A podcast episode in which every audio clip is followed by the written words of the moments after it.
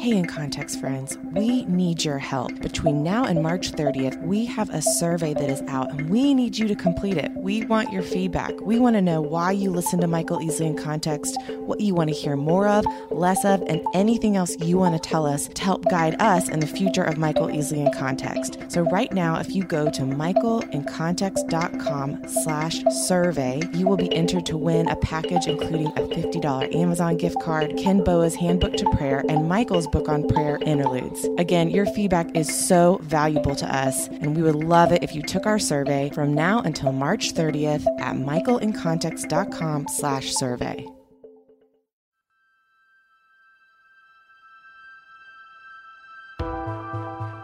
Over a span of 2,000 years, 40 authors on three different continents and in three different languages penned 66 books all of which were supernaturally inspired and intricately designed as God's revelation to man.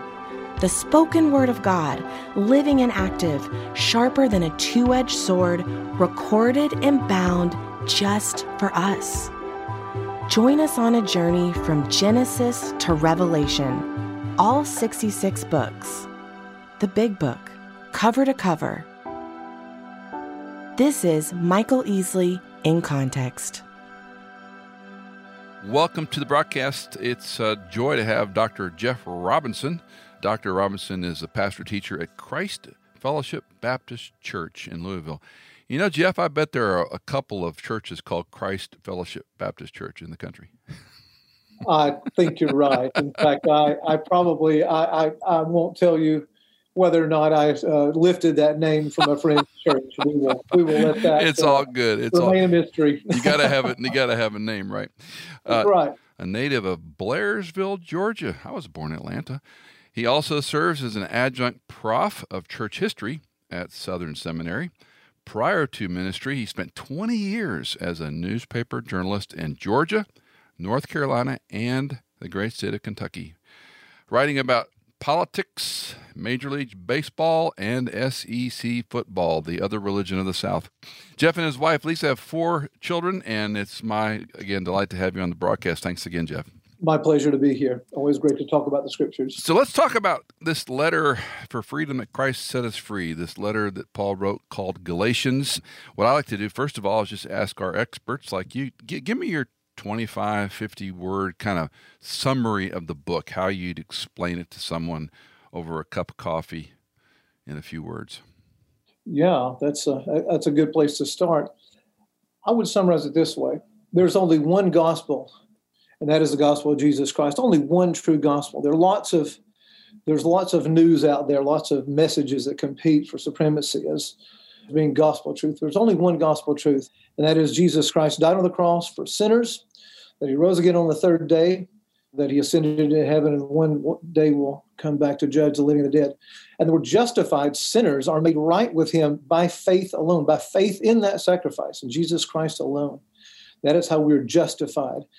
We're made right with God by faith and not by works when we start looking, because it is a fairly short letter, when we start looking at chapter one, I'm always struck with Paul's Christology that almost every letter he writes, the first, you know, in some cases, 18 verses, he mentions the Lord, Lord Jesus Christ, God, God the Father, in him, pronouns. His Christology is not as long in Galatians, but he's still clear about, you know, this, this I'm an apostle, which, by the way, he's always defending his apostleship, right? Why is that? Well, because there, I do church history, and throughout the history of the church, there's always been this interplay, this competition, if you will, between heresy and orthodoxy. Mm. And so he's always having to defend not only the message, but the messenger, the authority of the scriptures and the authoritative God called man. Mm-hmm. In the very same way, you've been a pastor for a long time, you know this as well as I do. I mean, I think, you know, it's popular today to, to ask the question, well, it says who? Who says we have to be saved by faith alone and Jesus Christ alone? And so, you know, you're always having to defend the authority of the Word of God and, and also the authoritative messenger. And of course, that's an authority that is given by God to the God called man. So I think he's just doing something that that has been uh, true doing early in the church uh, throughout the history of the church and will continue till Jesus comes back. You think, compared to the other 11 apostles and how they were called and the timing that they saw Christ, they were with him, they worked the miracles, do you think he's on his heels in some respect because he was not called in the same way they were? I think so. Yeah. I, I, think that that's a really good point. I don't know that I'd ever thought of it that way, but I think I think that's a, a really good point because he was he was one chosen out of time, mm-hmm. which means he didn't walk with the Lord directly as the other eleven men did. He was, of course, boy, who, who among us wouldn't want to be called that way, though? Right. Uh, Saul, right. Saul, why are you persecuting me? And he appears to him. Uh, not many of us, uh, none of us can say that. And let me show you how much he will suffer for my name's sake. That's my favorite one. Oh boy, I'll sign up for that class. Yeah. I need to tell my, and I do tell my seminary students that the pastoral ministry is not what you think it's going to be. Nope. So, nope. Uh, I think they're smarter than we were. Um, let's talk about verse six. I'm amazed that you are so quickly deserting him who called you by the grace of Christ for a different gospel, heterodoxy, we often talk about. Give us your sense. I know we can't know, you know, everything in our context and background, but the believers in Galatia heard this report. A church is being planted, we're concluding, and now they're abandoning this gospel. What's going on? Well, it seems they're going after a shiny new thing. Of course, in evangelicalism, we can be guilty of the same thing, can't we? Uh, uh, the fashions and trends of the day. Mm-hmm. But Paul's saying you you quickly you you've not just you've not walked with God for a number of years, and you're now uh, you're now participating in some kind of deconversion story, as kind of as popular today. But you're quickly deserting Him because you in the grace of Christ, and turning to this gospel, this kind of a blend, it seems, of works righteousness and and faith, of circumcision plus faith in Jesus, which of course, you and I know equals eternal punishment. Mm-hmm. And so I think uh, I think they just bought into the latest thing, the latest teacher that's come in, and probably, you know, maybe a more persuasive and dynamic speaker than Paul is. I mean, we have lots of evidence in the Pauline writings that Paul was not a dynamic speaker, as it were, because he will always go back to. And of course, this is true always and ever. That uh, that the power of the gospel is in the gospel itself, not in the God called man who proclaims mm-hmm. the gospel. Mm-hmm.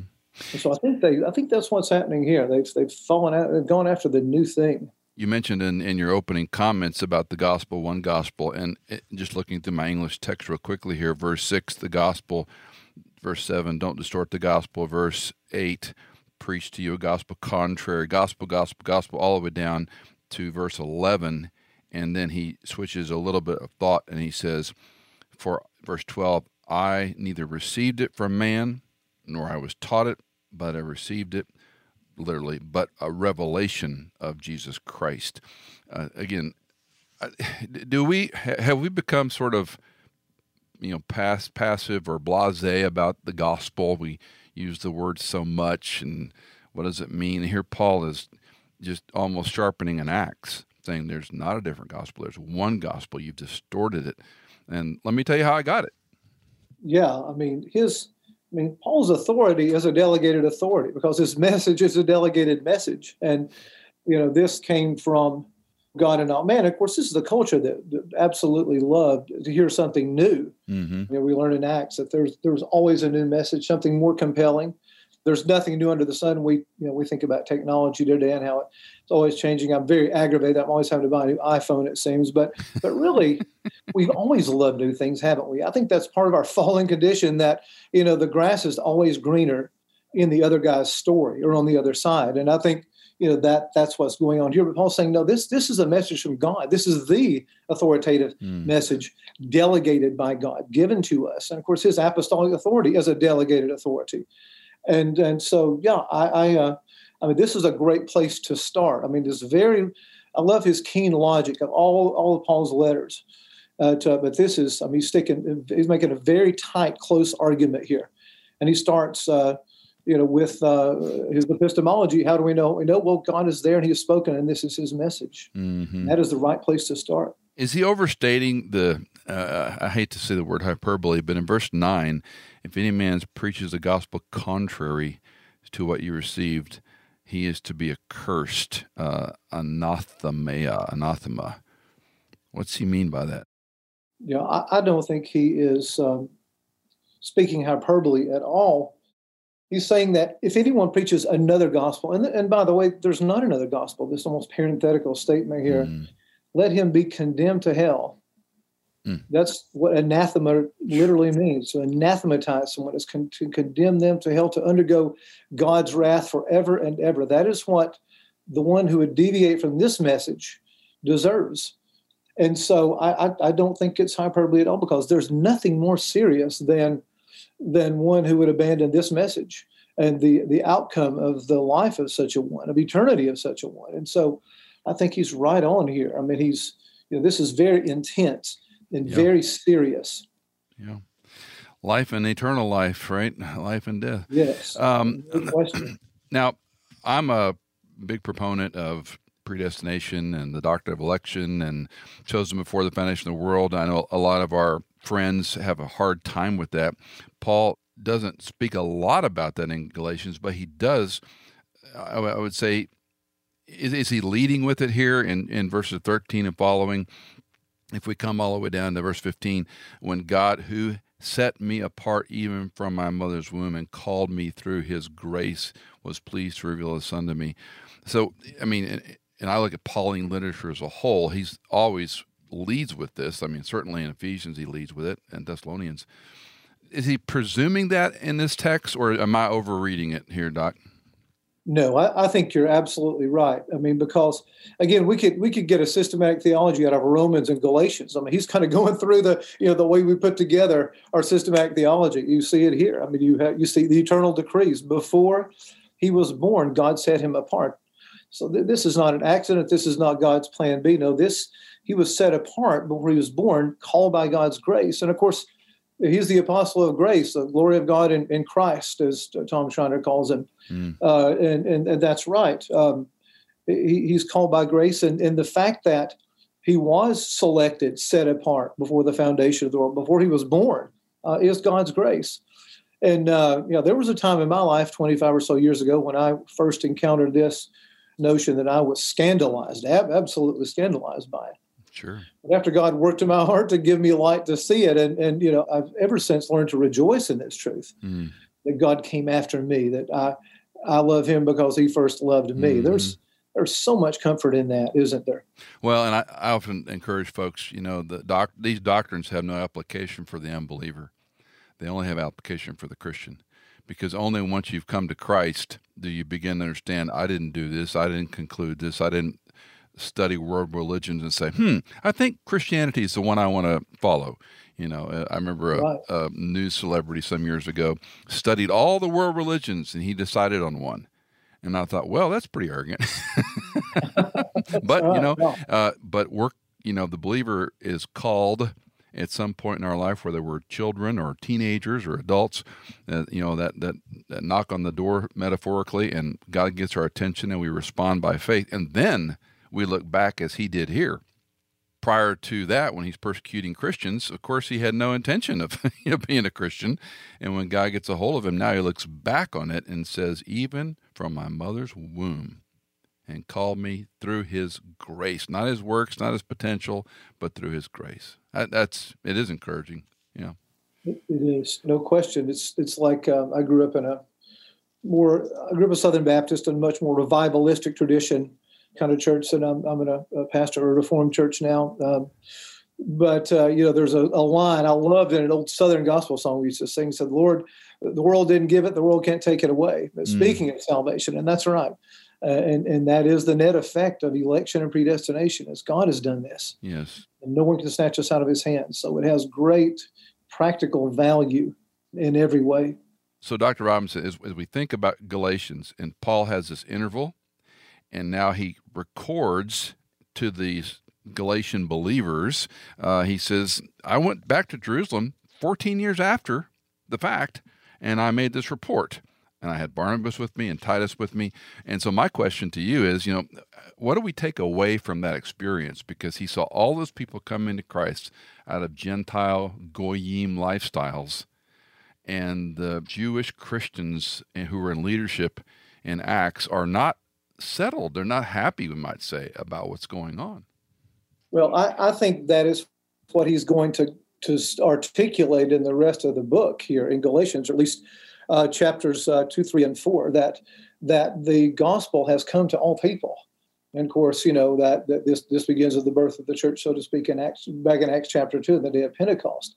That uh, yeah, yes, the leaders, the Jewish leaders, are not happy. There's jealousy going on there, but but the, the gospel has come to all people, all, all to, to Jews and Gentiles both. And of course, Paul himself is you know, the so-called apostle to the Gentiles. Peter being the the apostle uh, in a manner speaking to the to the Jews, and so yeah, I, I think that's the takeaway. I mean, you see this shift where uh, of course, Paul argues uh, in other places at uh, Philippians 3 3, and of course, he's going to speak with Israel God in chapter 6, but Philippians 3 3, uh, and also at the end of Romans, that you know Jewishness has been redefined. Uh, that uh, that all, the Old Testament the Old Testament pointed to the church, and of course, you know that that's some, been somewhat controversial, and the church probably is still is today, and uh, a debate over the, through the years between dispensationalism and uh, covenant theology, and I think they've helped each other a lot, thankfully. But I think that's our takeaway from that, and Paul's going to model that in the chapters to come and how he speaks of the gospel. So, if, if I'm following your argument correctly and Paul's argument correctly, he leads in this book about shifting away from the true gospel he, of course, leads with his credentials. Then he explains to them his own calling, how he was elected, and so forth. Then he talks about the three years and the 14 years that sort of teed him up, if you will, if that's not mm-hmm. unkind to say, to have this ministry. And now he comes up against the Jerusalem Council. The rest of Galatians is going to talk about the specificity and clarity of the gospel. It's going to talk about freedom and liberty which mm-hmm. to me is a strike. That's why the context I think is so important because what they were fighting in, in Acts is well, if it's not sacrificed to idols, if you don't know it, is it okay to eat? And you know that whole debate begins among the Jewish scribes and Pharisees, those who became Christians, which would be understandable. Well, goodness, can we do those things? I mean, we, we were told not to do those. And of course, Cornelius and Peter will have that experience about take, kill, and eat and so forth. But Paul is playing it out in writing and in a different way. And he's defending his apostleship. He's saying this is the core gospel message. By the way, there's a lot of freedom in this message. Exactly. And he tangles with an apostle named Peter over this issue, which I find is remarkable. In chapter 2, verse 11, when Cephas came to Antioch, I opposed him to his face because he stood condemned. So stop right there. Apostles could be wrong. If an angel from heaven or an apostle mm. brings to you another gospel, let him be anathema.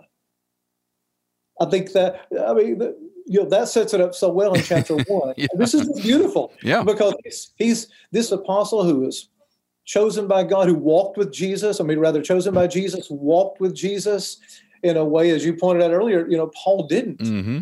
And so it doesn't matter because he's adding to the gospel. Uh, when when he comes to the Jewish Christians who come from James, he says, "Well, you, you're you're adding to the gospel. Mm-hmm. You, you, had liberty uh, with the Gentiles, but you're you're adding to the gospel here. And if you preach another gospel like this, let him be anathema." And he illustrates it here by going toe to toe with Peter. Which, I've always loved this. Yeah, and, and he's going to unpack. It's no, it's not faith plus works. It's not faith plus circumcision. Well, in Paul's record there, a little further on, he says you were fearing the party of the circumcision, meaning he's afraid of the Jews. So Peter That's was right. afraid of what the Jews might say or call him you know, to account.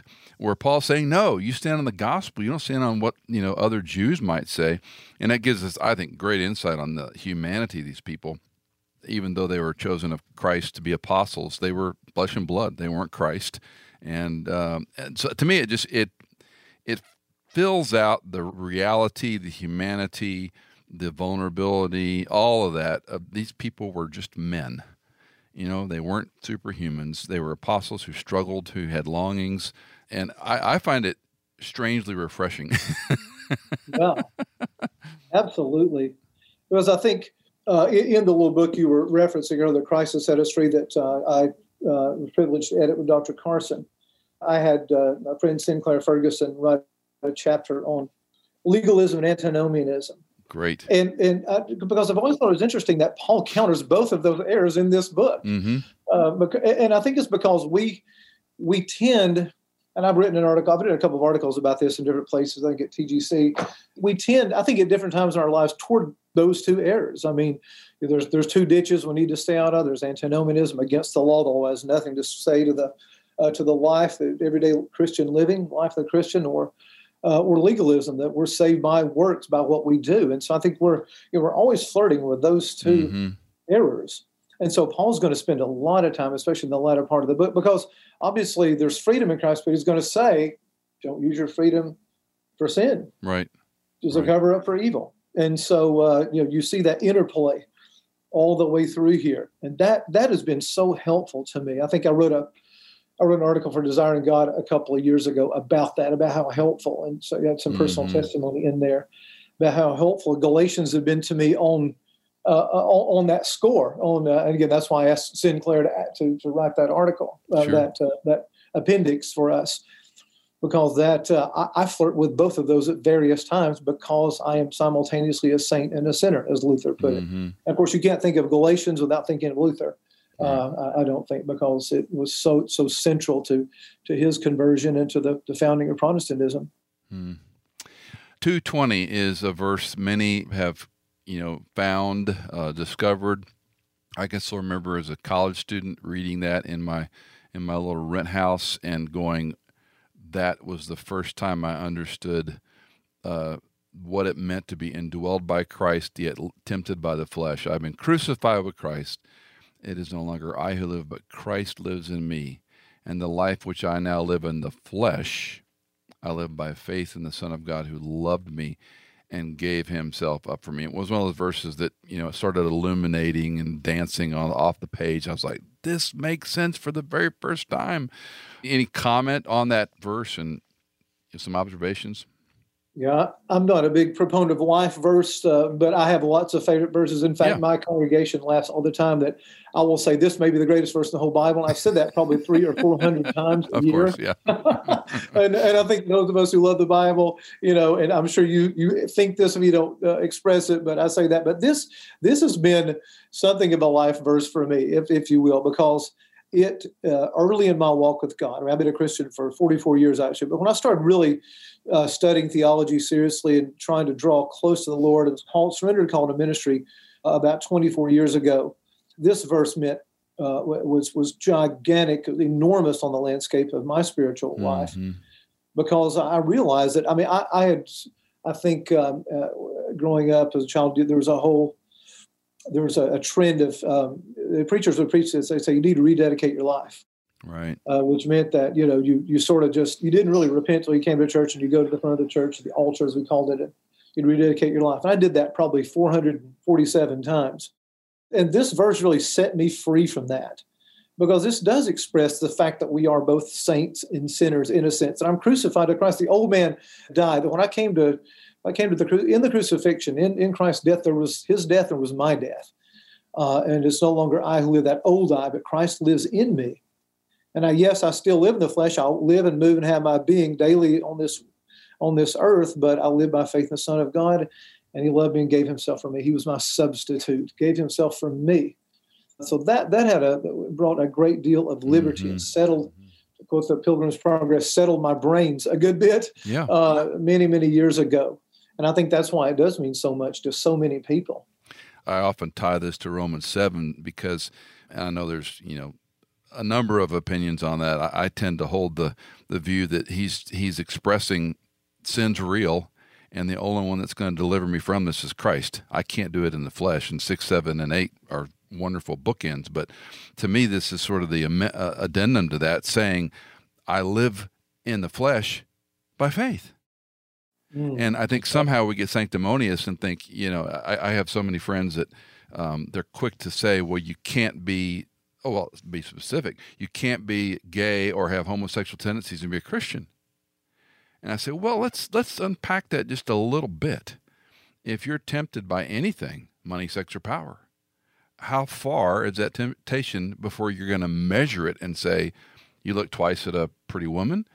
Uh, do, you, do you covet you know, uh, new cars and money? Uh, do you covet, you know, whatever? Uh, money, sex, and power? Do, do you wish you were in control? Do you not like? A, I mean, where do you begin to draw that line? And to me, this is such a refreshing verse to say, no, you are going to live in a flesh, but you do it by faith. And your identity is not tied to your money, sex, or power, lust of the flesh, lust of the eye, boast of pride. Your, your, your life is tied to faith. I'm going to walk this fleshly life by faith because I'm going to sin till I die, right? That's right. I mean, you know, uh, and, James draws that trajectory, doesn't he, about mm-hmm. how we're tempted and we're drawn away. But then he draws a trajectory. It's, it's, not a sin to be tempted. It's a sin to, to give into the temptation, or a sin to, to, to, I mean, it's it's it's not a sin to look at a woman. It's a sin to look at a woman with lust in your heart. Mm-hmm. so, you know that I, I think this verse, yeah, I, I, think is a, in a sense a good a good application of that. but also overcoming the guilt because I think when I was young I had a lot of guilt, and I'm glad I was guilty over my sin, but the guilt overwhelmed me. Right. So I, I, had to have this sort of Super Bowl experience every time I went back to Jesus, you know, and instead of just daily walking with Christ and praying that He would put to death the deeds of the flesh, as, as Paul speaks of in Romans eight thirteen, that He would put sin to death all the time, always be putting sin to death. I mean, on and on and on. That was part of the Christian life, and that I would sin in spite of my desire not to sin. And so uh, you know this this verse again help me bring that freedom that I'm in Christ, I'm I'm I'm in Him, that I'm united with Him, and and I think that's one of the most the undertaught doctrines in the Christian evangelical church today is the union with Christ. Mm-hmm. Christ lives in me, that I'm I'm I'm in, united with Him, and no one can take me out of that union. Yeah, and so uh, that's something I've tried to bring out in my teaching. We uh, I preached a couple years ago through Ephesians, and we, you know, there's that little prepositional phrase "in Christ, in Christ, in Christ" all through there. Mm-hmm. And of course, it's it's writ large on 220 here, and I think that's something when, that brings great comfort uh, when you're tempted and when you fail. Um, and so uh, I uh, I've, I've, tried to uh, in the last few years tried to teach on that doctrine a good bit. Mm-hmm. And you mentioned the the guilt. I, I, differentiate between good guilt and bad guilt. You know, there's good shame and bad shame, and psychologists have vilified both of those to the point that it's never good. No, there's times it's good to feel guilty. You know, if yeah. guilt keeps me from sinning. Uh, you also mentioned the the first, you know, the, the lustful look. Uh, this is how perverted we are. My college roommate goes to a Billy Graham crusade, and he comes back and he said, Billy Graham said that the second look is lust. And he, my roommate said, "So I'm learning to take a first long look." go, we're we're duped. We're damned. We can't. There's no there's no solution. You know, we're laughing about it because it's yeah. so true. We're so clever, and we are. And we are. that's where it comes back to this life of faith in the flesh because you're going to look twice. You're going to look at the wrong things. Right. You're going to covet. Right. You're going to have angry, you know, controlling thoughts about, you know, things that are obviously sinful. And this is where I always go back to the struggle. I can't, I don't know if you're a believer. You don't know if I'm a believer. We, we hope there's a trajectory. We hope there's goodness. We hope there's changed attitudes. We hope there's, you know, good works that come out of our life. But only one truly knows if we have the right relationship with Christ. And that's, you know, Christ in me, right? Christ in you. And I think it's so dangerous. But anyway, I'm off in the weeds. Let's go back to Galatians Let's yeah. look, let's look at chapter three, and as a whole, um, first of all, he's going to this oh foolish Galatians, which you know who's bewitched you? Such great language. Um, mm-hmm. you, you're you're uh, you've lost it. You don't have knowledge, and you've been deceived. Before whose eyes Jesus Christ was publicly portrayed as crucified. This is the only thing I want to find out from you. Did you receive the Spirit by the works of the law? Or by the hearing of faith. That goes back to your antinomianism versus legalism. You know, how did you get it? What's no. what's going on in the context, Doc, that he is addressing his argument this way here? Well, they have seen Christ crucified in the preaching of the word. They've heard it so clearly and powerfully preached by this apostle. And now these false teachers have come in with in their estimation at least, in some some estimate, someone's estimation there at the churches in Galatia, a better message. And so they become bewitched. Now, I love how J.B. Phillips, you got to love the J.B. Phillips translation. Mm-hmm. He says, Oh, you dear idiots of Galatia, who saw Jesus Christ crucified so plainly, who's been casting a spell over you. Mm-hmm. And, and that has happened. They're just mesmerized by this false teaching. But they, they've seen Christ crucified in the preaching of the word. And I think this speaks highly of the centrality of preaching. And again, this is why this, in part, this letter meant so much to, to Luther. He speaks of this in his, his commentary on Galatians, which I commend to our listeners out there. How you know the Reformation was a recovery of the centrality of preaching, and so here they've seen Christ crucified and the preached word through Him. I mean, they weren't they weren't there, they weren't you know, with Him, presumably, uh, obviously, but now they've uh, they, they've received a new message, and He's asking, so how did you, how were you? How were you made right with God? Is it mm. through the Holy Spirit and the Word, or is it through your faith in Christ, or is it by your works? Mm-hmm. Of course, he's going to spend the next two chapters unpacking this and illustrating it so well. Well, let's go to the Abrahamic covenant because in 3 6, he brings into conversation. I, I have somewhere written it down on a Word document how many times Paul directly or indirectly brings in the Abrahamic covenant and Abraham's importance to this. Verse 6 Even so, Abraham believed God, and it was reckoned to him as righteousness. And then we have the famous therefore transition explanation. Therefore, be sure that it is those who are of faith who are the sons of Abraham. The scripture, foreseeing that God would justify the Gentiles by faith, preached the gospel beforehand to Abraham, saying, All the nations will be blessed. And you know, I go back to Genesis 12, 15, 17, 19 again and again and again in my teaching because I go, you must understand this was never meant to be a Jewish gospel. This was a global message. And Abraham was that key individual. You'll be a blessing to the world. So now, fast forward, we're in a group that doesn't know Jewish history, I would believe, correct? It's, it's like Acts 15. They don't know what they don't know about how Jewish do you have to become before you can be a Christian. And I'm, I'm, I'm perhaps wrongly concluding that would be the case for many of the audience of the believers in Galatia. And so here he's saying, you got to go back to understand this covenant long before we were around that Abraham believed God, faith. It was reckoned to him as right. It wasn't his works, it wasn't his righteousness. He believed him, and through that belief, the world was blessed. So help us out again with the argument. Why does he go from this is, you know, to use your words, legalism or antinomianism, understanding the sanctification about living by faith in the flesh? You got the gospel not by works, but by hearing and faith. And now he goes back to Abraham for his argument. Help me out.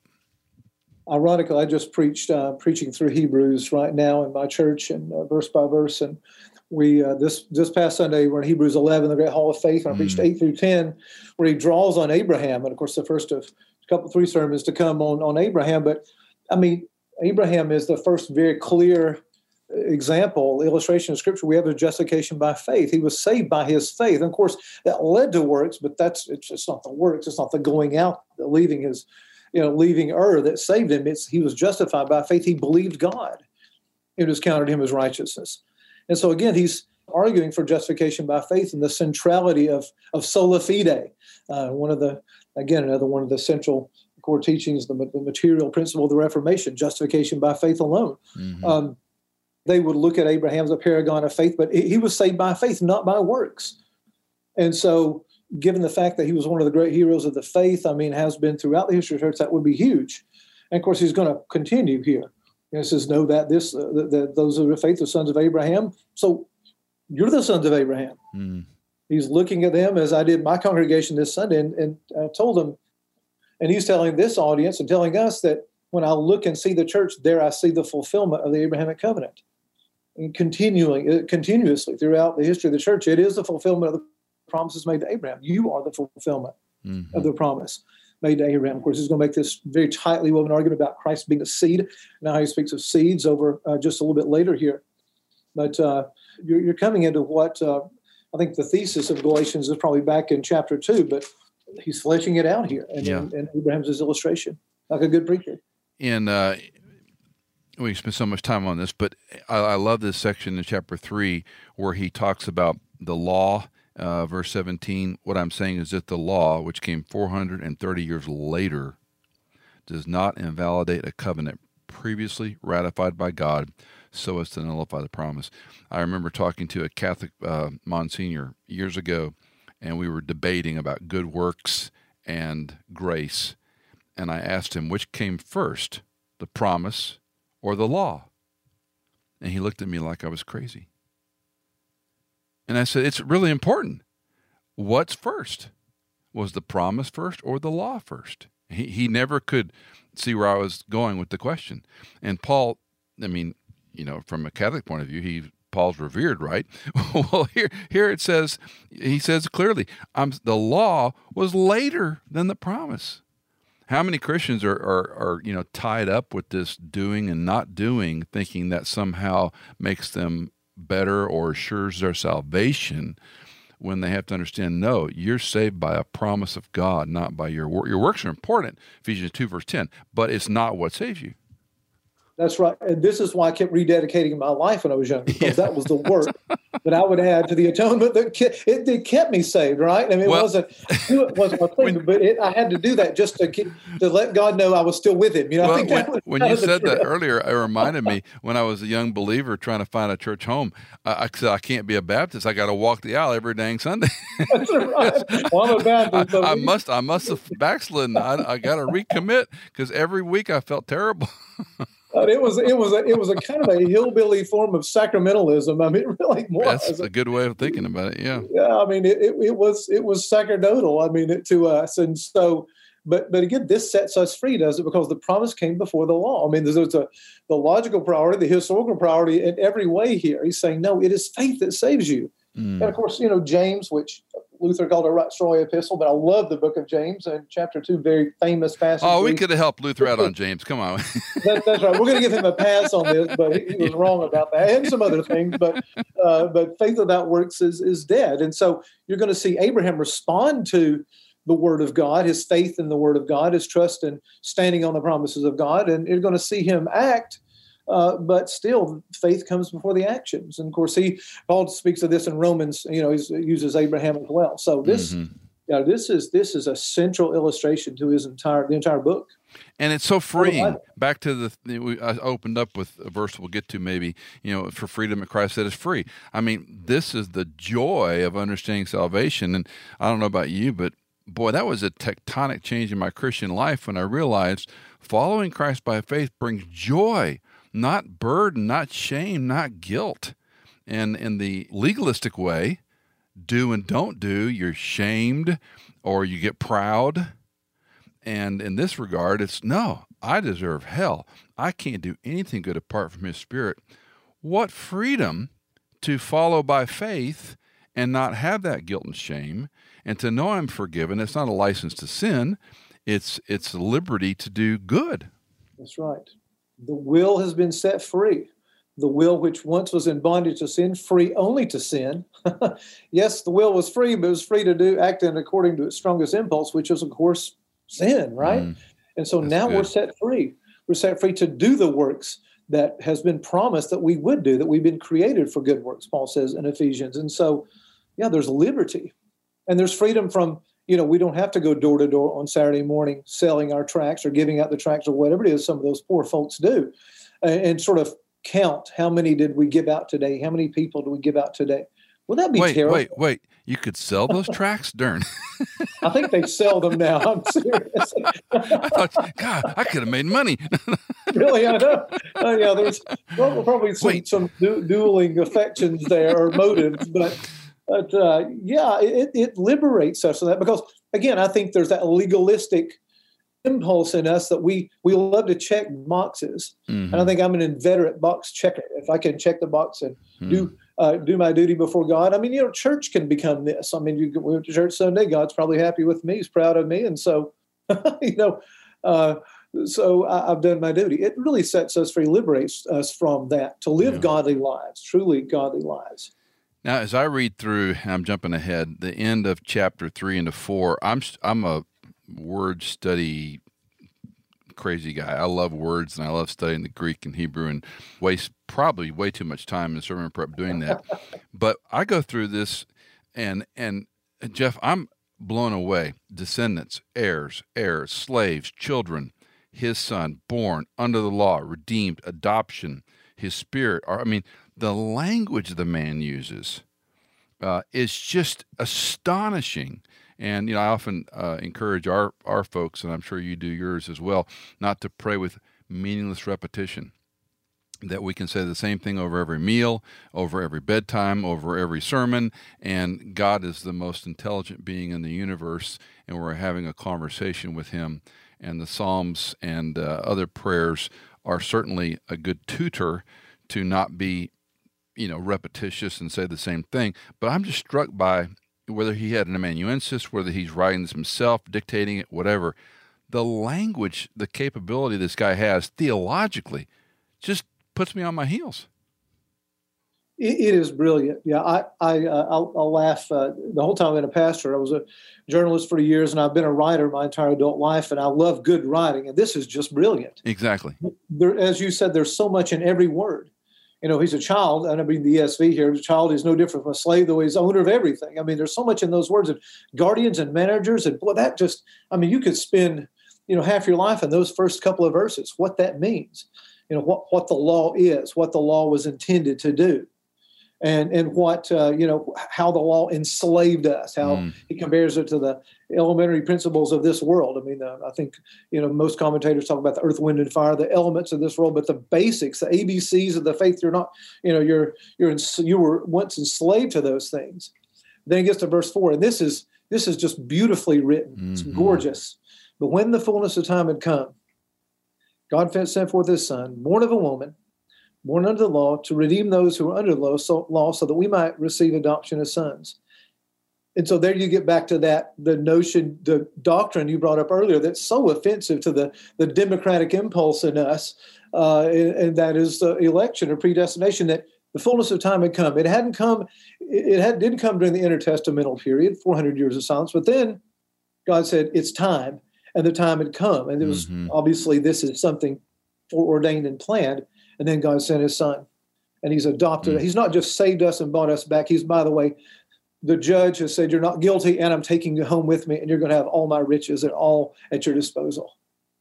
And there's just nothing more glorious than this. and this. the following that he might redeem those who are under the law.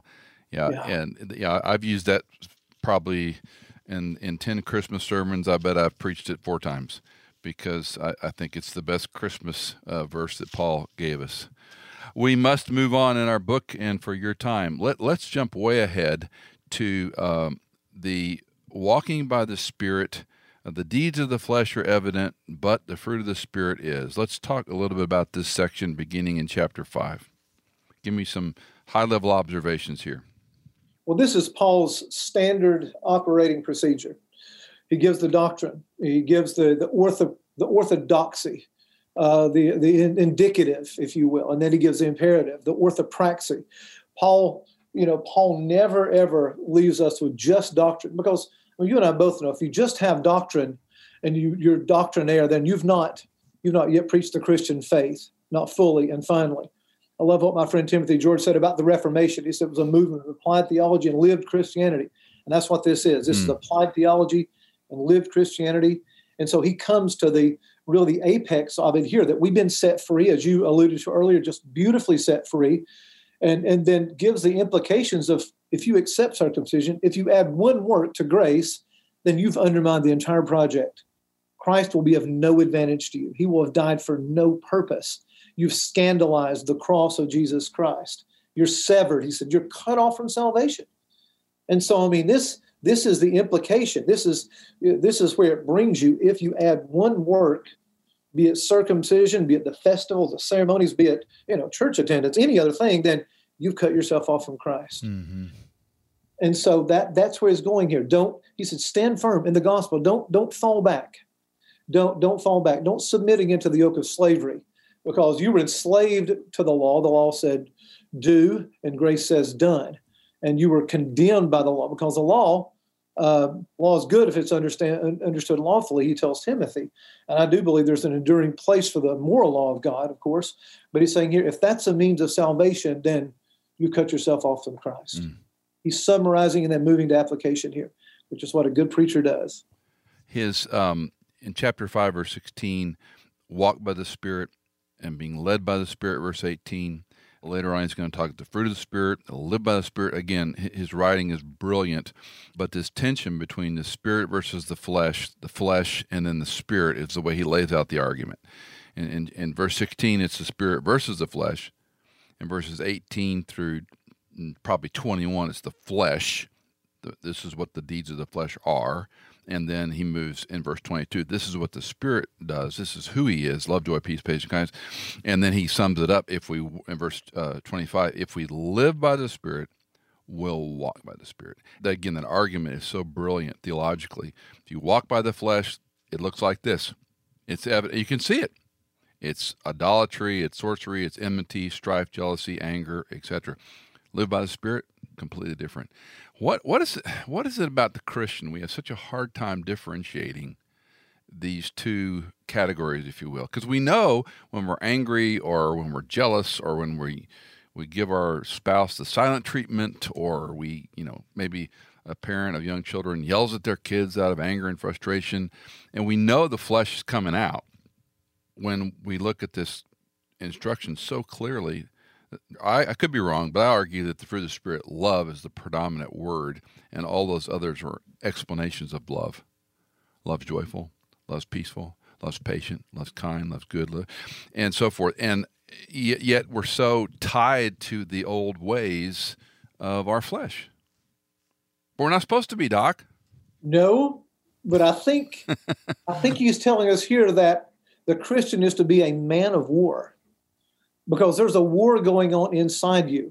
So walk by the Spirit, you will not gratify the desires of the flesh, for the desires of the flesh are against the Spirit. They're at war with the Spirit, and the desires of the Spirit are against the flesh, for these are opposed to each other. So don't be surprised, Christian, when there's this war going on inside you. Again, it gets back to the simultaneously a saint and a sinner, that you are you are a man of war, a woman of war, a mm. soldier of Jesus Christ. And so there's going to be you know, it's Romans 7. And I agree with you. I, I, I do believe that actually that's, you know, speaking of Paul as a Christian, that this war between the flesh and the spirit that will go on until Jesus comes back.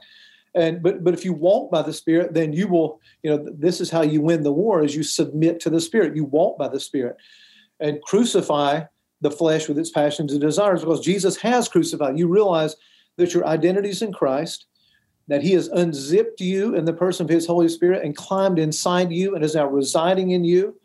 And you belong to him. You have crucified those fleshly passions and desires. You've won the war. This this war within is just temporary.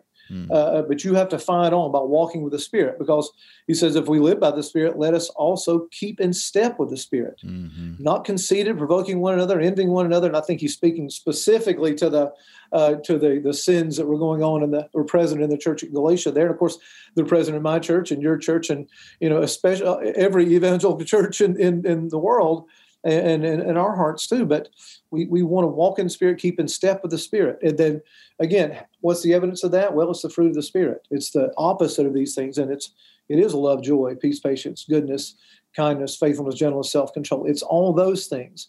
When those things are in you, they're on some level, then then you are winning by God's grace the war within. And that is the evidence that you have trusted in Christ and not anything else. And so uh, yeah, I, I, this is very, very practical. And I think he's even speaking of the war within them right now. This is going on within the Galatians' hearts right now. Mm-hmm. They want to bring in, they want to bootleg in works along with grace and faith. And he's saying, no, there's there's a war, but keep in step with the Spirit, mm-hmm. and you'll see all these other things come to bear, and you'll rest in Christ because uh, you'll be keeping in step with the Spirit. Not, I, I wrote it in pencil metaphorically, uh, theoretically, because I don't really like the sentence, but it's as close as I can get to it. The spirit controlled life is a self controlled life. And I don't want that to, I don't want to sound legalistic, but you know, spirit controlled life is I have to, you know, through the spirit of self control, I have to say, Michael, you can't do that. Michael, you can't take that first long look. you know, you yeah. can't take that second look. Michael, you you have to flee that temptation and that's when I allow the Holy Spirit to control me, not my flesh to control me. And that you've you said it's a war. We're going to have that all life, right, Jeff? It's not going to go away. That's exactly right. Uh, I mean, of course, a good illustration of what you're talking about here. The look is King David. I mean, mm. if he'd stopped at a look, we wouldn't have uh, this story of David and Bathsheba and David the murderer, David the David the adulterer, David the man after God's own heart. You know, so mm. and that shouldn't encourage us to sin by any means, but but uh, certainly uh, walking with the Spirit. Uh, and you won't, uh, you know, you you will stop with a look by God's grace. Mm. But it's all, all by grace, and that's why I love the fact that this is a grace saturated book, yes. like all of Paul's writings are. Let's uh, land on verse 14, and then I'll ask you for sort of uh, any final comments you have. I, I, love this verse again, one that many of us would say is the most important verse in the Bible. Uh, but may it never be that I would boast, except, or the King's English, save in the cross yeah. of our Lord Jesus Christ, through which the world has been crucified to me, and I to the world. Whoa! I mean, it's another one of those. That's five sermons right there, right? It is. Yeah, that that is that is uh, that is a verse that finds its way into my prayers on a weekly basis, and if not a daily basis, because mm. that's that is our that is a Christian's biography now, isn't it? Because we we are he speaks going to going to speak of it the new creation, but the world's been crucified to me, and I to the world.